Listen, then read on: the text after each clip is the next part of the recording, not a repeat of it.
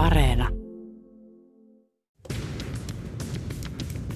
Politiikka Radio. Tämä on Politiikka Radio ja puheet päreiksi. Studiossa dosentti Heikkinen ja toimittaja Pajunen.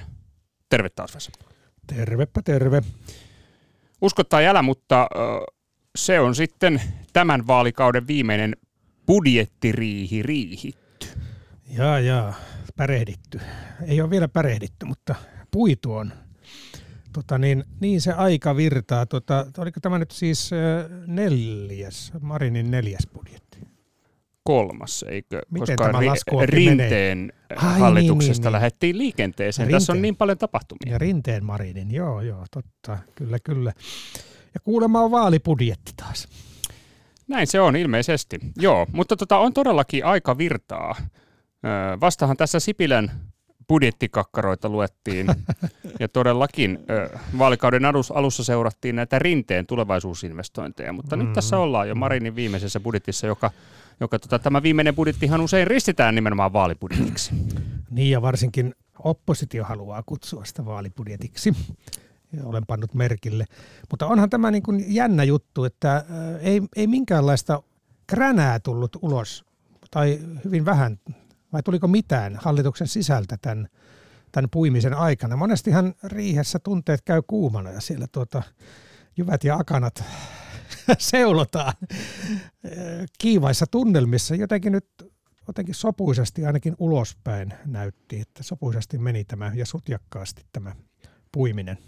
Kuten mekin tässä ohjelmassa ollaan monesti todettu, niin riihihän on, on tota kuumaa hommaa. Se on, se on mm-hmm. raskasta puuhaa, että ei mikään ihme, että tunteet voivat höyrähtää, mutta nyt ne eivät höyrähtäneet huolimatta siitä, että tämä oli aika tuota noin niin poikkeuksellinen riihi.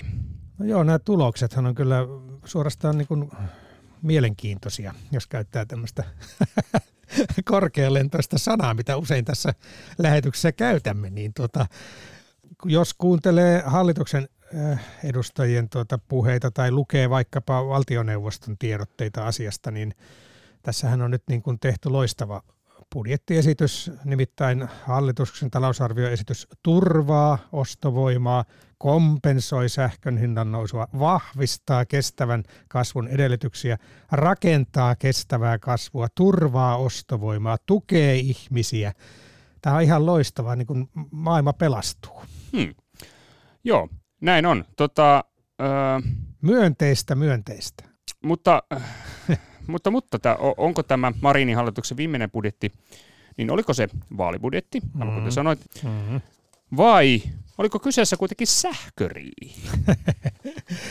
niin vai sekä että. Siis tota, äh, joo, siis vai oliko tämä velkariihi? Niin, se on siis ehkä se kolmas sitäkin, vaihtoehto. Sekin sana vilahti tuolla. Riippuu varmaan keneltä kysytään, mutta tuota, kyllähän tässä ylipäätään tässä budjettikeskustelussa, mä tota viime kerralla taisin teille esitellä tämmöisen hienon allergiaa monille aiheuttavan sanan kuin diskurssi, niin tuota, mitä, tässä, mitä diskurssia tästä keskustelusta on eroteltavissa, niin mä erottelin tästä neljä, neljä tämmöistä tavallaan niin kuin puhetapaa tai puhe, keskeistä puhesisältöä, niin yksi on tämä, mikä liittyy nyt tämän budjettiriihen alla kaikkeen, on tämä uhkapuhe eli tota uhkadiskurssi on sota, energiakriisi, ei lämpöä, ei ruokaa, suihkussa ei saa käydä, mersua ei saa enää tankata.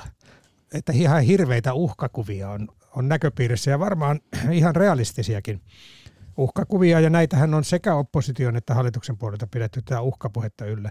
No sitten ainakin yhtä voimakas puhetapa on tämä syyllisyyspuhe, tavallaan niin kuin menneisyyteen katsova. Toi uhkapuhe ehkä katsoo enempi tulevaisuuteen.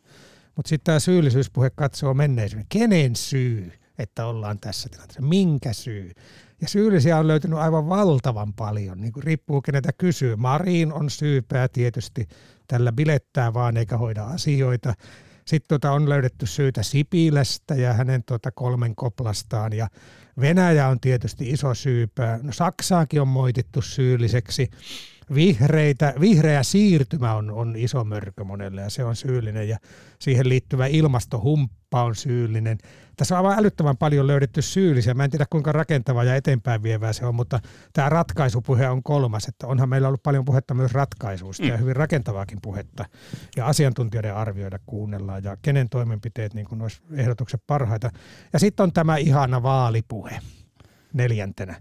Me olisimme toimineet teitä paremmin kun me olimme hallituksessa, me teimme näin. Mutta sitten taas hallituksessa sanotaan, että me olemme toimineet paremmin kuin te aikaisemmin tai kuin te olisitte toimineet nyt. Hmm. Tämmöisiä diskursseja. No niin, se on oikein hieno esitys. En olisi siihen itse kyennyt. No kato, se on tätä ammattitaitoa. tuota, mutta joo, kuten tiedät, niin tämä politiikan ympäristöhän on, sehän on varsin kriittinen maaperä. Mm keskustelu on usein kriittistä ja erityisesti jos puhutaan budjetista, niin se on kriittistä. Niin tota, tällä kriittisyysakselilla, niin, niin minkälaiseksi luonnette sitten tätä ilmapiiriä tällä kertaa nyt, kun tämä Marinin viimeinen budjetti niin. otettiin vastaan? Oliko vastaanotto kovinkin kriittinen vai, vai kiittävä? No joo, siis mielenkiintoista. Minusta oli aika laimea siis opposition puolelta. Yllätyin A-studiossahan, tai A-talkissa, A-talkissa oli tuota neljän puolueen puheenjohtajat puhumassa tästä budjetista. Ja tuota, muutenkin olen kuunnellut Petteri Orpoa nyt tässä viime aikoina tarkasti. Ja hän on hyvin niin kuin mielenkiintoisesti ja aina ensin kiitellyt tavallaan hallitusta, että on otettu huomioon tavallisten kansalaisten sähköhätä ja energiakriisi ja niin edespäin. Ja sitten sen jälkeen on tullut tämä perinteinen oppositiokritiikki. Että tota, tämä julkinen kritiikki on mun mielestä ollut niin kuin opposition puolelta aika laimeaa ja ei ole mennyt kovin tarkasti yksityiskohtiin. Ja siinä on varmaan se osa syyllinen, että aika vaikea oppositionkin on mennä kritisoimaan sitä, että hallitus yrittää auttaa tavallisia veronmaksajia. Hmm. No ehkä siinä on juuri se, se, se pointti, että ihan totta, että tietysti kokoomuksen puheenjohtaja Petteri Orpo pystyy luettelemaan tämän perinteisen tavallaan talousargumentteihin nojaavan hmm. kokoomuslaisen kritiikin. Se onnistuu häneltä varsin hyvin, mutta ei sitä kovin voimakkaasti tällä hetkellä tehdä. Hmm. Ja, ja on jännä juttu, että siis Siis tällä hetkellä meillä on aika erikoinen tilanne, että valtio kuittaa velkarahalla kansalaisten sähkölaskuja. Silti se ei herätä tämän suurempaa ö, kriittistä keskustelua, niin on se aika Joo. erikoinen. Vai olenko minä nyt vaan missannut tässä jotain, enkä ole huomannut tätä kriittistä tämä, keskustelua tämä on, tämä on sitä parempaa kommunismia, joka kelpaa kaikille. Politiikka Radio. No niin, joo. Politiikka Radio tässä käynnissä ja äänessä – dosentti Heikkinen ja toimittaja Pajunen, ja meillä on tässä budjettikirja auki.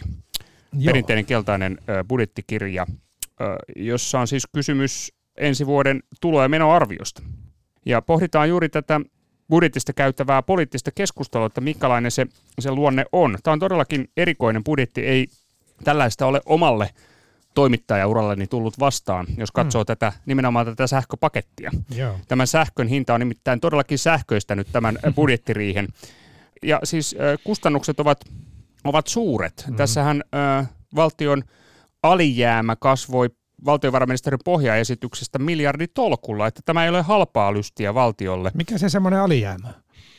Älä nyt se, kuule sotke tätä hienoa luentoa, ei mennä tuohon vielä. Niin tota, Marinin mukaan puhutaan sadoista euroista, jonka kotitaloudet voivat kokonaisuudessaan saada. Tämä on niin kuin aika iso juttu. Mm, mm. Kyllä, kyllä, mutta tämähän ei, tota, näähän ei itse asiassa oppositiolta nämä kohdat erityisesti mitään suurta kritiikkiä mun mielestä niin, ei. Siis asiantuntijat ja hallituskin on tunnustanut, että on hirveän vaikea tehdä nopealla aikataululla tämmöisiä kohdennettuja toimia, jolla pystytään auttamaan, täsmä auttaa niitä, joilla hätä on suurin. Ja nyt on yritetty monenlaisia ja yritetty katsoa, että ei kukaan jää sinne katveeseen. Tai että semmoiset, jotka ei nyt tarvi sitä tukea, että turhaa sitä heille on niin kuin tuputtaa. Mm. Että tuota, vaikea kokonaisuus ja tuota, siitä A-Talkin keskustelusta kyllä ymmärsin sen molemmin puolin sekä hallituksen että opposition puolelta, että ymmärretään se ongelma siinä kohdennuksessa. Ja hyvin vaikea keksiä semmoisia maailman parhaita toimenpiteitä nopealla aikataululla ja näähän on määräaikaisina, että tuota, miten siitä edetään. Tokihan tuota, ö, asiantuntijat sitten katsoo, ehkä ta, esimerkiksi ekonomistit katsoo sen kokonaistaloustilanteen kannalta ja sieltä saattaa tulla aika rajuakin kritiikkiä, mikä perustuu tietysti siihen velkamäärän kasvattamiseen. Oliko se se alijäämä? Mm, joo, se oli varmaan se alijäämä. Pääsemme tähän hienoon keskusteluun nyt sitten. Tota, mutta joo, on tässä nimittäin kriittisiäkin puheenvuoroja. Otan mm. yhden esiin siis. Kysymys on Evan ekonomistista Sanna mm. Kurrosesta, joka toteaa, että on aivan käsittämätöntä rahan hassaamista tämä hallituksen touhu. Aivan uskomatonta, näköalatonta tuhlausta. Jos näitä tunareita joku vielä keväällä äänestää, uskoni järjen voittoon Suomen talouspolitiikassa on loppu. Okay. Ne ovat sinun rahojasi, jota he siellä suruttaa jakavat. Oliko tämä somesta? Tämä oli somesta. Tämä so- oli Twitterissä. Somessa, somessa, Twitterissähän 240 merkkiä ja ärhäkkää menoa noin ylipäätään, niin siellähän kyllä on, on todellakin tota, koviakin puheenvuoroja. On toiseltakin puolin, kun tuota siinä A-talkissa sitten esimerkiksi Petteri Orvolta ja Riikka Purralta tivattiin, että mitkä ne teidän säästökohteenne sitten olisivat olleet ja mitä olisitte jättäneet tukia pois niin nehän jäi aika yleisiksi. Hmm. Eli tota, ne jäi vähän piippuun. Joo, Sieltä Petteri, ei tullut sitä älyttömän tiukkaa kritiikkiä. Petteri Orpo, siis molemmilla oli kai tämä, että katsotaan niin pykälä pykälä tai momentti momentilta ja joka puolelta, vähän niin kuin juustohöylällä leikko. Kyllä sieltä löytyy, tämä oli se vakuuttelu, niin kuin monesti näissä on. Että kun joka puolelta vähän, niin siitä kertyy niitä isoja summia. Ja tämä, mitä Petteri Orpo mainitsi, niin herätti kyllä suorastaan hilpeyttä tuolla sosiaalisessa mediassa. Hän mainitsi kosteikkoviljelyn jonka tuesta säästettäisiin 30 miljoonaa, leikattaisiin pois. Ja sitten avustajista, siis ilmeisesti niin kuin ministereiden avustajista, vai liittyykö kansanedustajiin, sieltä leikattaisiin, niin saataisiin miljoona. Eli nyt olisi kasassa 31 miljoonaa. Ja mikä se oli se, joku kirjoittikin tuonne Twitteriin, että vielä on löytymättä 799 969 miljoonaa. Eli se on niin kuin 8,1 miljardia oli se kokonais niin kuin velanotto lisää, niin tota, tämmöiset niin yksittäiset miljoonat, vaikka ne on isoja rahoja, niin kyllä niitä pitää aika pitkä rivi olla, että saadaan katettua tuo miljardimäärä. Politiikka Radio. Tässä oli kyllä se äh, riemastuttava piirre tässä äh, Petteri Orpan puheenvuorossa, että se sai pääministeri Marinin heräämään horroksestansa. Katselin tuota samaista äh, Sakari Sirkkasen vetämää A-Talk-lähetystä ja, ja tota, meinasin nukahtaa, kun pääministeri puhui. Hän oli erittäin tylsä. Mm. Kunnes sitten tapahtui tämä Petteri Orpon ö, tuota, esittämä ratkaisu muutamasta leikkauksesta. Sehän kimpaanutti Marinin oikein huolella. Joo, Hän siis, suorastaan suuttui lähetyksessä. Kyllä, joo. No ainakin meni tunteisiin. Ja tota, mä muistelen eduskunnasta vastaavia tilanteita, että – että jotkut niin kuin Orvon puheenvuorot on saaneet Marinin tulistumaan, että kun on puhuttu viime päivinä paljon siitä tavallaan Marinin tunteista, että kuinka hän tavallaan viileästi tarkastelee asioita, niin kyllähän jos on katsellut eduskuntakeskustelua, niin kyllä siellä sitä tulisuutta ja kipakkuutta on tuota ollut aiemminkin havattavissa. Ja mä luulen, että ehkä Marin tuossa nyt tuskastui siihen tavallaan tähän yleiseen puheeseen siitä, että koko ajan otatte vain velkaa ja sitten siinä tavallaan saattaa unohtua vähän se, että minkälaisissa tilanteissa nyt tämä hallitus on toiminut, että kriisistä kriisiin niin kuin tavallaan ei itse aiheutettuja kriisiä, vaan globaaleja tai laajempia kriisejä, joihin on ollut pakko reagoida.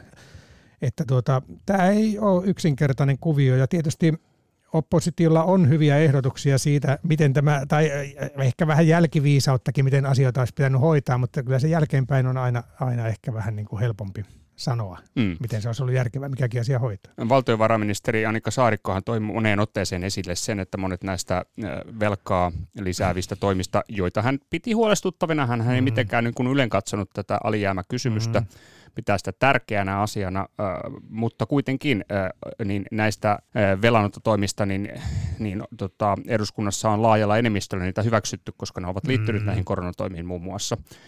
Mutta tämä oli jännä, tämä Marinin ja Orpon välinen sanaharkka. Itse mietin sitä, että, että oliko se aivan aito sellainen, vai oliko se tällaista harjoiteltua teatteria, koska tässä on sellainen tilanne myöskin, että kokoomuksen ja, ja SDPn molempien edun mukaista on nokitella keskenään. Mm. He pysyvät silloin otsikoissa ja, ja kokoomushan johtaa mm. ö, näitä kannatusmittauksia ja, ja pääministeripuolue SDP on siellä kakkosena. Mm. Se tukee molempia, jos pikkusien tällaisia niin kuin järjestettyjäkin sanaharkkoja ja pistetään pystyyn suorissa lähetyksissä? No, mä Vai oliko se aito kimpaantuminen? No siitä nyt, mikä, mikä politiikassa on aitoa ja mikä epäaitoa. Se on varmaan tämmöinen veteen piirretty viiva, että tuota, poliitikot miettii varmaan esiintymistensä niin kuin hyötyjä, että millä tavalla kannattaisi. Mutta kokoomuksellahan on nyt se tilanne, että niillä on niin vahva kallup etumatka, että kun ei nyt kauheasti ketään suututeta ja ollaan vähän tylsiä, niin mä luulen, että se, toi, se on ehkä tämmöinen harkittu strategia. Että, ja sitten siinä on tietysti tämä tuleva hallitusasiakin, että missä ne kokoomuksen kaverit on, jos nyt niin kuin suututetaan pahasti demarit ja, ja tuota, ää, keskustakin niin tuota, voi olla tosi vaikeita hallitusneuvotteluja. Ja tässä politiikassahan hyvin aina muistetaan taaksepäin, että te sanoitte silloin niin ja, ja nytkö te olettekin vaihtanut. Tämä on se tyypillinen tavallaan semmoinen jälkikäteiskeskustelu, mikä aina käydään.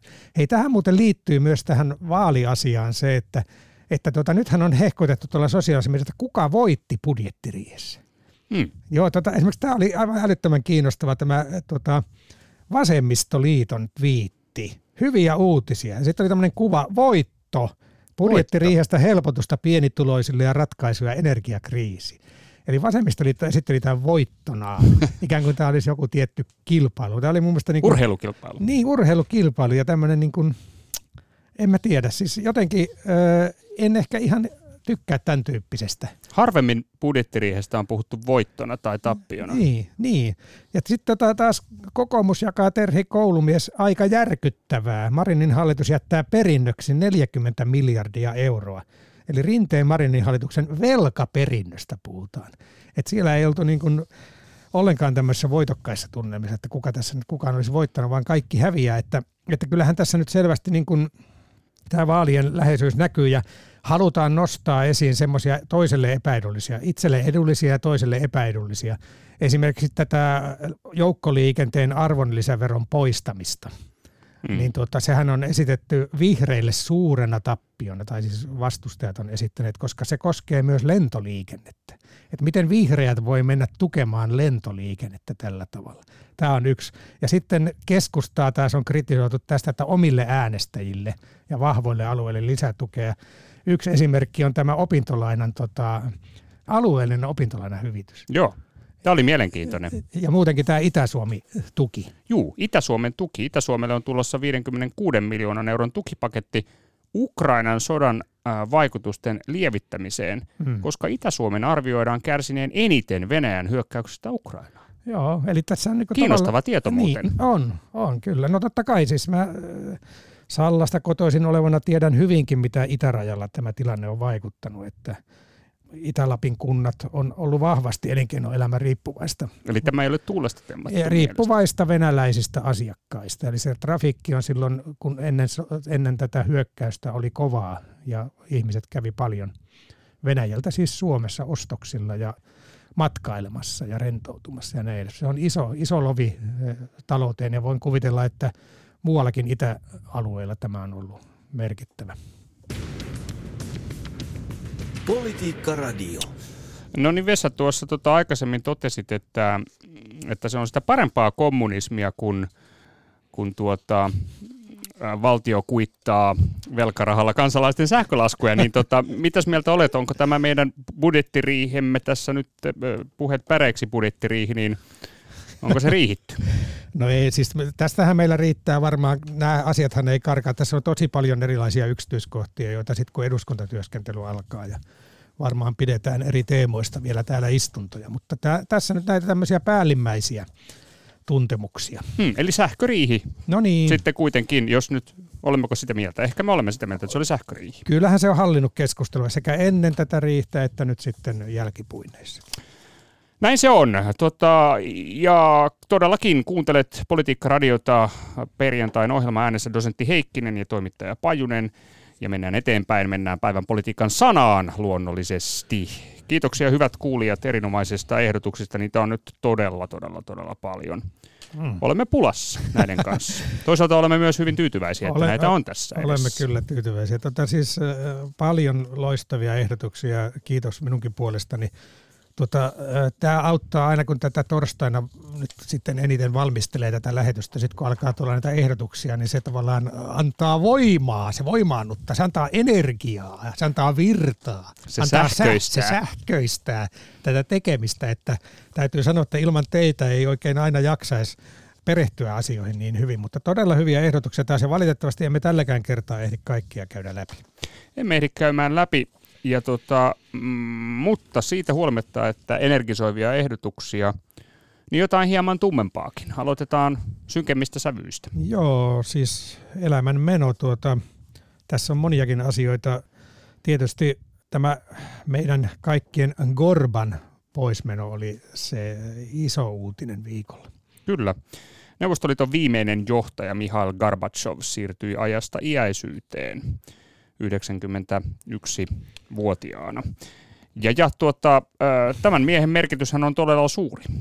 On joo, ja on, on tietenkin ristiriitainen perintö myös, että me, hän, lännessähän hänet on nähty aika monesti tämmöisenä sankarina, mutta kyllä siitä niin toisenlaisiakin tarinoita löytyy siitä Gorbatsovinkin historiasta. Hän ei ollut romuttamassa Neuvostoliittoa suinkaan, vaan uudistamassa sitä hmm. alun perin, mun käsityksen mukaan. Niin, tämä on se, kyllä se vallitseva tulkinta hmm. Gorbatsovin linjasta. Hän nimenomaan halusi uudistaa Neuvostoliittoa. Hän oli vakaamuksellinen kommunisti ja itse asiassa häntähän pidettiin hyvinkin hyvinkin, hyvinkin idealistisena kommunistina, aatteellisesti. Joo, mutta hän tietysti oli ajan hengessä ja hän ymmärsi tämmöisen avoimuuden ja tavallaan järjestelmän uudistamisen ja ö, merkityksen. Siitähän Gorbatsovin anti meille oli tietysti, että me saatiin sanakirjaan kaksi uutta sanaa. Tärkein anti. No ei ollut, mutta oli aika mielenkiintoinen, että harvemmin venäläisiä, ö, niin kuin uusia venäläisiä lainasanoja tavallaan niin kuin mukautetaan tai otetaan suomen kieleen. Ja nythän me saatiin Korbalta suorastaan kaksi, eli perestroika ja glasnost. No mitä ne tarkoittaa? No siis perestroika, siis sehän on ihan kirjallisesti niin uudelleen rakentamista. Ja glasnost taas ei ole lasien nostelua, vaan se on tota avoimuutta. Kyllä. Eli Korpastova oli raittiusmiehiä myös. Eli Korpa... Mikä tietysti suomalaisiin vetosi aina kovasti. Hei, Jari Koivunen ehdottaa kylmää ja suluissa sota. Sehän tavallaan niin kuin Gorbatsovin aika päätti sen, että tota, mitäs muuta. Katti Häntänen ehdotti tätä glasnostia mikä tietysti miettii nykyvenäjää, niin avoimuus ei ehkä ole se ensimmäinen asia, mikä sieltä tulee mieleen, mutta perestroika niin tavallaan negatiivisena, toisella tavalla rakennetaan mm. uutta suurvaltaa, joka nojaa asevoimaan, niin ehkä se miinusmerkkinen perestroika sitten. Ehdostiko kukaan perestroika? Ei tainnut tulla, ei tainnut tulla. Ari Lindström ehdotti sosialismia. Hitlerhän sen kuulemma aloitti ja Korba lopetti. Paitsi nykyään sitä on kuulemma liki kaikkialla. Tämä oli hyvä huomio. Joo, tota, tämähän on, siis Gorbachevhan on kuin, no miten nyt sanoisi, hänhän on, on kuin Vesamatti Loiri, nimittäin siis hän jää ilman valtiollisia hautajaisia. Joo. Eikö siis, totta? No joo, siis Putin kävi kukkapuskan laittamassa arkulle, että aika niukat menot tuntuu olevan. Että sehän ei nyt sovi niin tähän Putinin agendaan ollenkaan tämä, että kunnioitetaan liikaa Neuvostoliiton hajottajaa. Ei, ei sovi, ei sovi.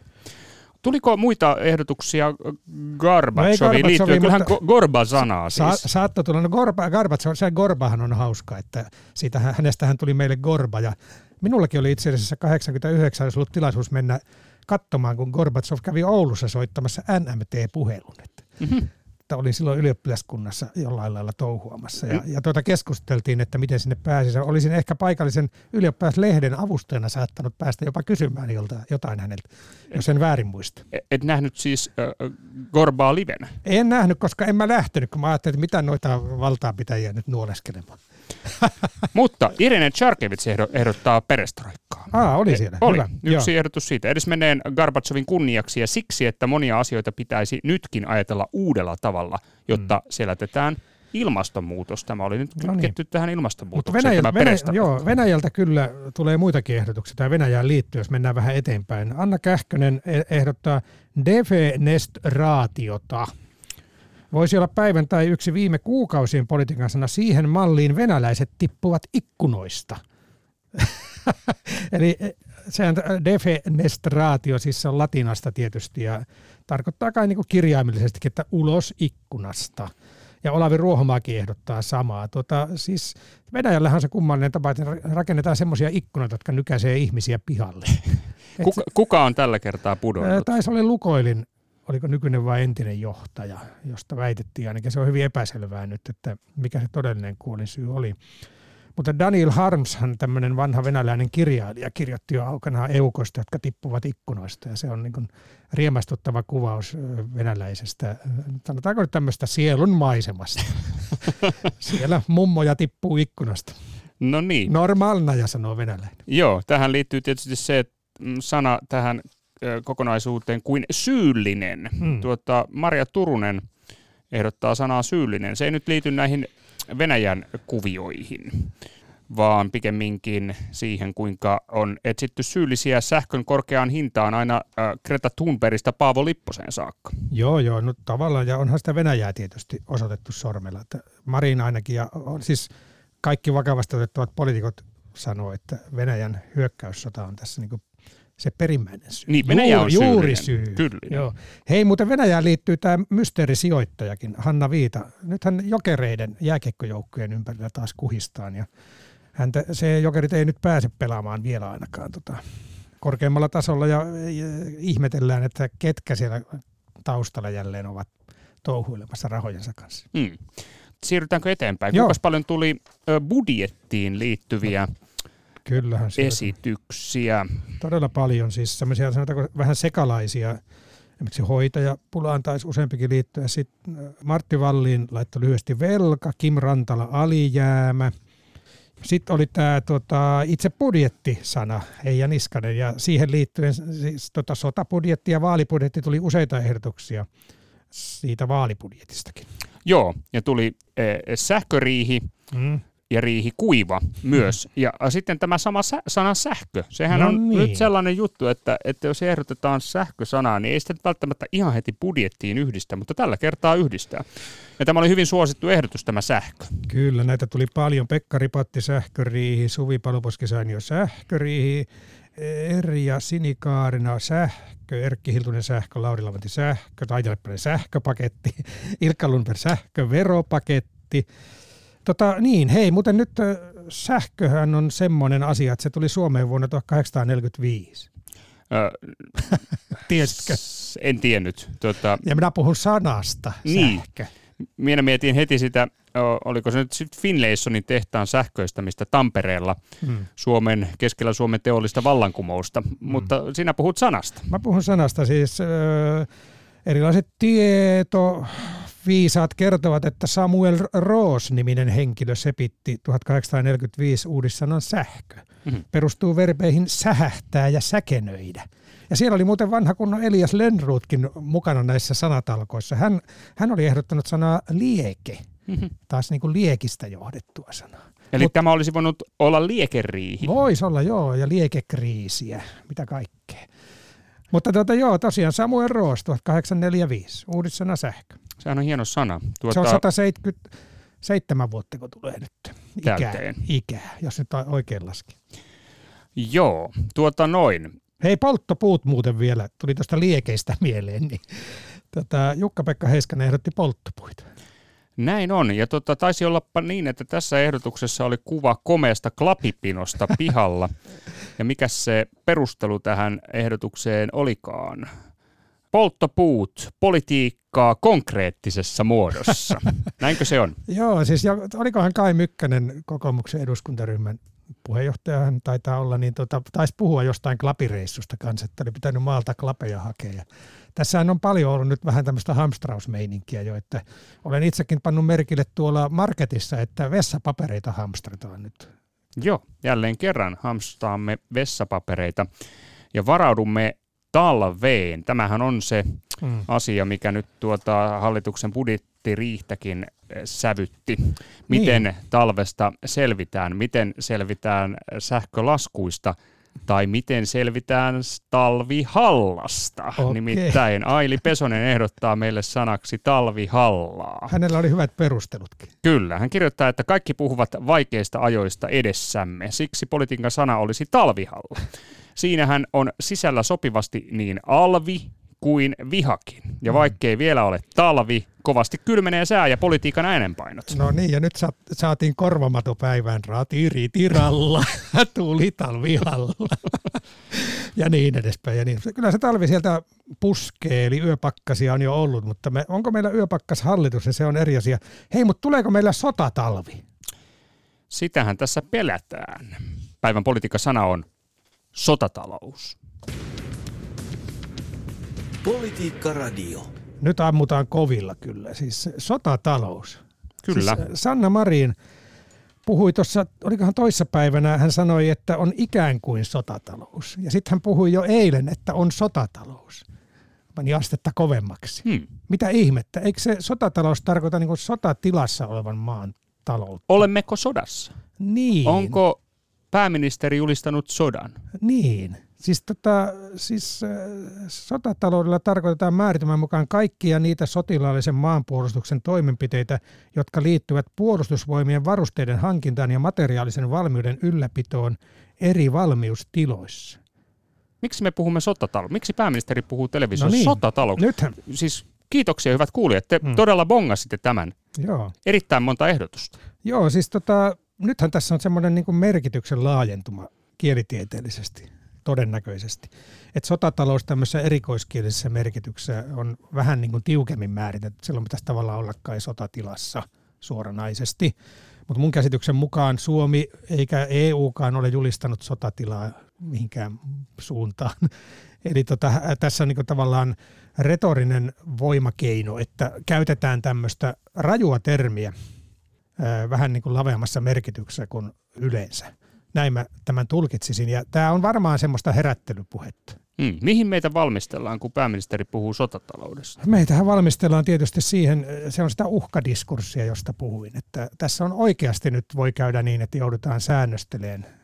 Eli joudutaan panemaan sähköt poikki tiettyinä aikoina ja, ja tuota, näin edespäin. Ja monenlaisia hinnannousuja ja ihmisten arjen tasolla rahat saattaa olla vähissä. Hmm. Eli sillä tavalla valmistellaan niin kuin henkisesti tämmöiseen rajuunkin poikkeustilanteeseen.